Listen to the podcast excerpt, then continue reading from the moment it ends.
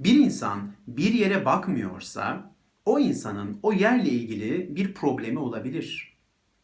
Ama bir insan bir yere ısrarla bakmamaya çalışıyorsa o insanın o yerle ilgili kesin bir problemi vardır. Bu sözler bilinçaltının kaşifi Freud'a ait. Freud'u Freud yapan şey elbette bilinçaltı ile ilgili keşifleridir. Freud korkusuzca ve cesaretle bilinçaltının karanlık dehlizlerine girmeyi başarmıştır. Ve de başarıyla bize o dehlizleri göstermiştir. Şimdi siz çoğu zaman davranışlarınızı bilinçli şekilde yaptığınızı zannedersiniz. Ama çoğu zaman davranışlarımız bilinçaltı tarafından yönetilir. Ve aslında biz bilinçaltından ibaretizdir. Her ne kadar bunu fark etmesek de. Ben size bu videoda bilinçaltının karanlık dehlizlerinden birini göstermeye çalışacağım. Konumuzun adı şu. Karşıt tepki oluşturma. Ne demek? Şu demek. Kişinin rahatsız edici derecede bir güdüsünü fark etmesi sonucu bu güdüye tam zıt davranışlar sergileyerek bu rahatsız edici güdüyü saklaması durumudur. Şimdi benim içimde bir güdü var, bir istek var ve ben bunu fark ediyorum. Fark ediyorum etmesine ama bu istek ve güdü beni rahatsız ediyor. Hoşuma gitmeyen bir güdü. Neden? Çünkü bu güdü dini yargılarıma, ahlaki yargılarıma, toplumsal normlara, vicdanıma, kültürüme, aileme ve süper egoma aykırı bir güdü. Tüm saydığım bu normlar bu isteği ve güdüyü yanlış buluyor. Haliyle bu da beni rahatsız ediyor. Ve ben de bu rahatsız edici güdüden kurtulmak için kendimce tam tersi şekilde davranıyorum. Bu güdüye tam zıt olacak davranışlarda bulunuyorum. Yani güdünün tam tersi şekilde konuşuyor, güdünün tam tersi şekilde davranıyorum. Ve bu şekilde o güdüyü saklamış oluyorum.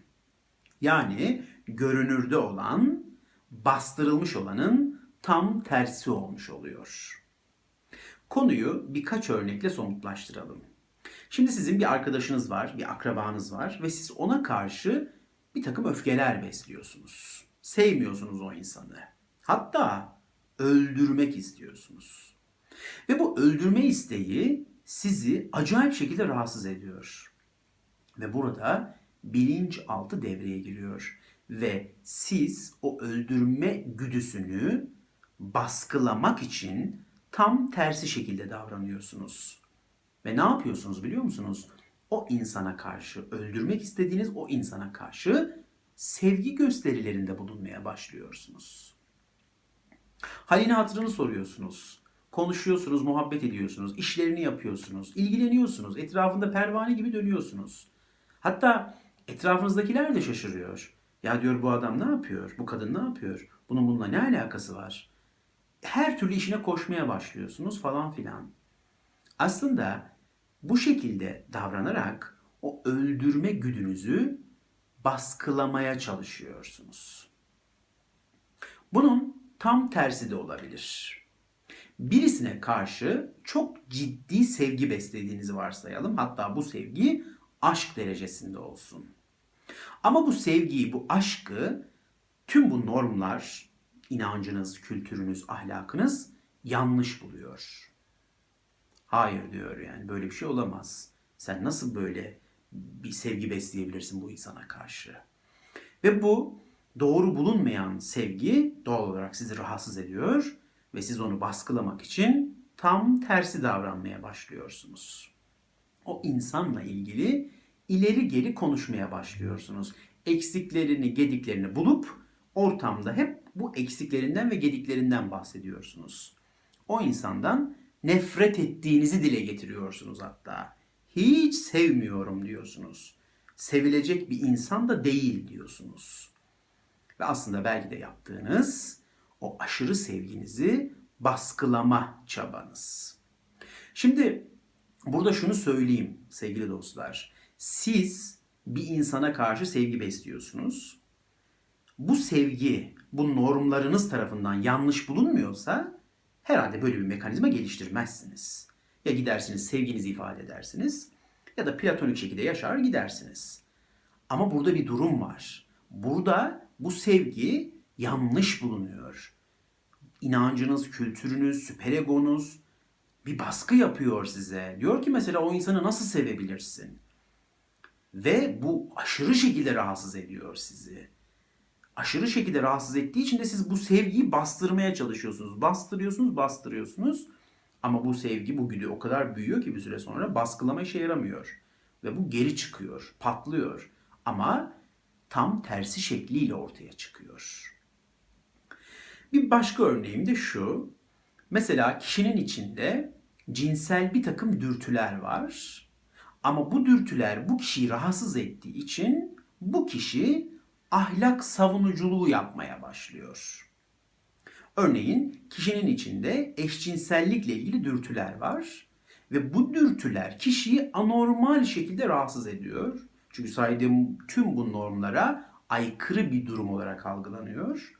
Ve kişi bu sefer tam tersi şekilde davranmaya başlıyor. Yani tam bir eşcinsellik düşmanı olup çıkıyor. Her yerde konuşuyor. Abartılı tepkiler veriyor. İşte hatta diyor ki bu insanları öldürmek lazım. Yaşatmayacaksın bu insanları diyor. Ve bu şekilde karşıt bir tepki geliştirmiş oluyor. Bir diğer örneğim de şu. Hayatı boyunca hiç kız arkadaşı olmamış, hiç sevgilisi olmamış bir insan düşünün veya erkek arkadaşı fark etmez. Bayan açısından da düşünebiliriz. Hiçbir şekilde bir sevgilisi olmamış, el ele tutuşup hiç gezmemiş ve içinde de böyle bir uhde var. Bir istek de var aslında. Ve bu insan belki de o saydığım normlarından dolayı bunu yapmamış, yanlış bulmuş böyle bir şeyi. Ve bu insan el ele tutuşup gezen sevgilileri gördüğü zaman anormal şekilde ahlak savunuculuğu yapıyor. Kızıyor. Ne yapıyor bu insanlar diyor. İşte bunlar toplumu bozdu diyor falan falan. Böyle inanılmaz anormal tepkiler veriyor. Ve belki de bu insanın yaptığı aslında kendi içindeki o istekleri baskılama çabası olabilir diyor psikanaliz. Evet, aslında bu üç örnekte de gördüğünüz gibi bizim gördüğümüz bastırılanın tam zıttı. Bir kez daha altını çizmek istiyorum. Bakın bu istekler yanlış bulunursa tam tersi ortaya çıkabilir. Yanlış bulunmuyorsa herhalde böyle bir tepki ortaya çıkmaz. Bu isteklerin ve dürtülerin dini inançlar, işte süperego, ahlak inançları toplum tarafından yanlış bulunuyor olması lazım ve kişi de bundan rahatsızlık duymalı. Yani kişiye de yanlış gelmeli bu dürtüler. Öyle olduğu zaman işte karşıt bir tepki gelişebiliyor. Hatta bu insanların şöyle bir özelliği de vardır.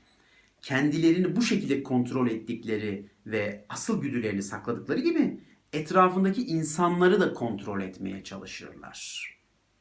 İşte eşcinselliğin konuşulduğu bir ortamda siz dersiniz ki ya bizi ilgilendirmez insanların yaşamı. Herkes kendi tercihini yaşar. Hür ve demokratik bir ülkede yaşıyoruz falan dersiniz. Ama o sizin bu düşüncenize de tahammül edemez. Eğer ciddi bir baskılama mekanizması varsa. Ve size karışır. Ve kendi fikirlerini de size dayatmaya çalışır. Peki bir insan hayatı boyunca bu karşı tepki oluşturma mekanizmasını kullanmışsa sonunda ne olur? E, tabii sonunda doğal olarak kendisine yabancı bir hayat yaşamış olur. Kısmen sahte bir hayat yaşamış olur. Peki şimdi diyebilirsiniz ki hocam bunu fark etti bir insan. Böyle bir mekanizma kullandığını fark etti. Ne yapacak? Çözümü ne? Çözümü ne diye bir şey yok. Zaten bunu fark etmesi demek çözüm demektir. Psikanalizde çözümler çok uzun uzadıya konuşulmaz. Psikanaliz zaten, bilinçaltı zaten keşif üzerine bir tedavidir. Keşfettiğiniz an bazen tüm bağlar çözülür. Bazen keşfettiğiniz an iyileşirsiniz. Bazı konularda kendinizi geliştirirsiniz. Görüşleriniz dardır keşfetmeden önce diyelim. Keşfettiğiniz an geniş pencerelerden bakmaya başlarsınız. Kendinize yabancılığınız azalmaya başlar. O sahte hayatlar gerçeğe dönmeye başlar. Psikanaliz budur zaten. Çözümü yoktur. Fark ettiğiniz an bu çözüm anlamına gelir. Evet, bilinçaltı çok gizemli ve karanlık bir dünya gibi. Karşıt tepki oluşturmada bu karanlık dünyanın dehlizlerinden bir tanesi. Şimdi ha, unutmadan şunu da söyleyeyim. Fark etti diyelim insan bu karşıt tepki oluşturma mekanizmasını. İlla ki o dürtülerini ve isteklerini hayata geçirmek zorunda değil elbette. Yine rahatsızlık duyabilir. Yine bunun normları yanlış buluyor olabilir. Kişi, kişi kendisi de yanlış buluyor olabilir. Ama en azından bunu nasıl yöneteceğini öğrenir. Bu dürtüleriyle nasıl baş edeceğini öğrenir. Elbette biz demiyoruz ki illa o dürtüyü hayata geçir ve istediğin gibi yaşa. Böyle bir şey demeye de hakkımız yok. Kişilerin kendi dünyalarıdır. Kendi kararlarını kendileri verir ve kendileri uygulamaya geçer. Kişi o dürtüsünü hayata geçirmek istemiyor olabilir. Ama en azından o dürtünün nasıl yönetileceğini öğrenir. Bu yanlış işleyen mekanizmayı keşfeder ve o zinciri kırar. Burası da çok önemli bir konu. Farkındalığı artar. Kendisine karşı o yabancı duyguları, o yabancı benlik biraz gerçek bir benliğe dönüşmüş olur. Evet, bilinçaltı diyordum. Bilinçaltının karanlık dünyası diyordum. Tepki, karşı tepki oluşturma bu karanlık dünyanın dehlizlerinden bir tanesi. Bilinçaltı benim en fazla merak ettiğim konulardan bir tanesi. Hem kendi bilinçaltım hem danışanlarımın bilinçaltı en temelde benim üzerinde yürüdüğüm yollardan bir tanesi. Notlarım hazır 4-5 sayfa halinde bilinçaltı ile ilgili notlar çıkardım. Yakın bir zaman içerisinde bilinçaltının gizli ve güzemli dünyası başlığı altında 4-5 video olacak şekilde videolar çekeceğim. O videolarda da bir nebze olsun o karanlık dünyaya sizinle beraber girmeye çalışacağım. Evet bu videoda karşıt tepki oluşturma mekanizmasından bahsettik ve karanlık bilinçaltına kendimizce küçük de olsa bir ışık tutmaya çalıştık. Dinlediğiniz için teşekkür ederim.